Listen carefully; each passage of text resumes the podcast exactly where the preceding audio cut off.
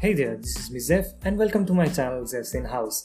On today's episode of Let's Have a Talk, we are back again with some fresh bits of news. On to our first news, we have a massive explosion swept across Beirut city in Lebanon, killing at least 135 people and injuring nearly 5,000. The explosion is thought to have been caused by 2,750 tons of ammonium nitrate, that was stored for six years at the port without safety measures. As an estimation, over 3 lakh people have been rendered homeless by the blast, and estimated cost of the damage is around $3 billion.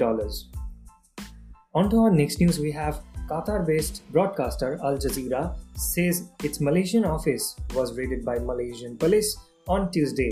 Computers were seized as a part of investigation into documentary about migrants that angered the government.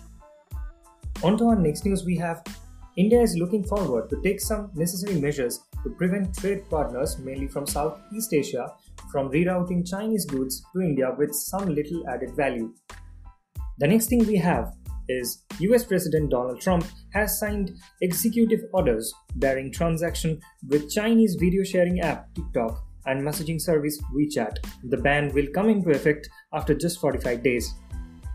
The next thing that we have an oil spill from a bulk carrier has occurred near Pristine Reef two weeks ago. As per latest reports, France is planning on to send specialist teams and equipments to help Mauritius deal with the ecological threat.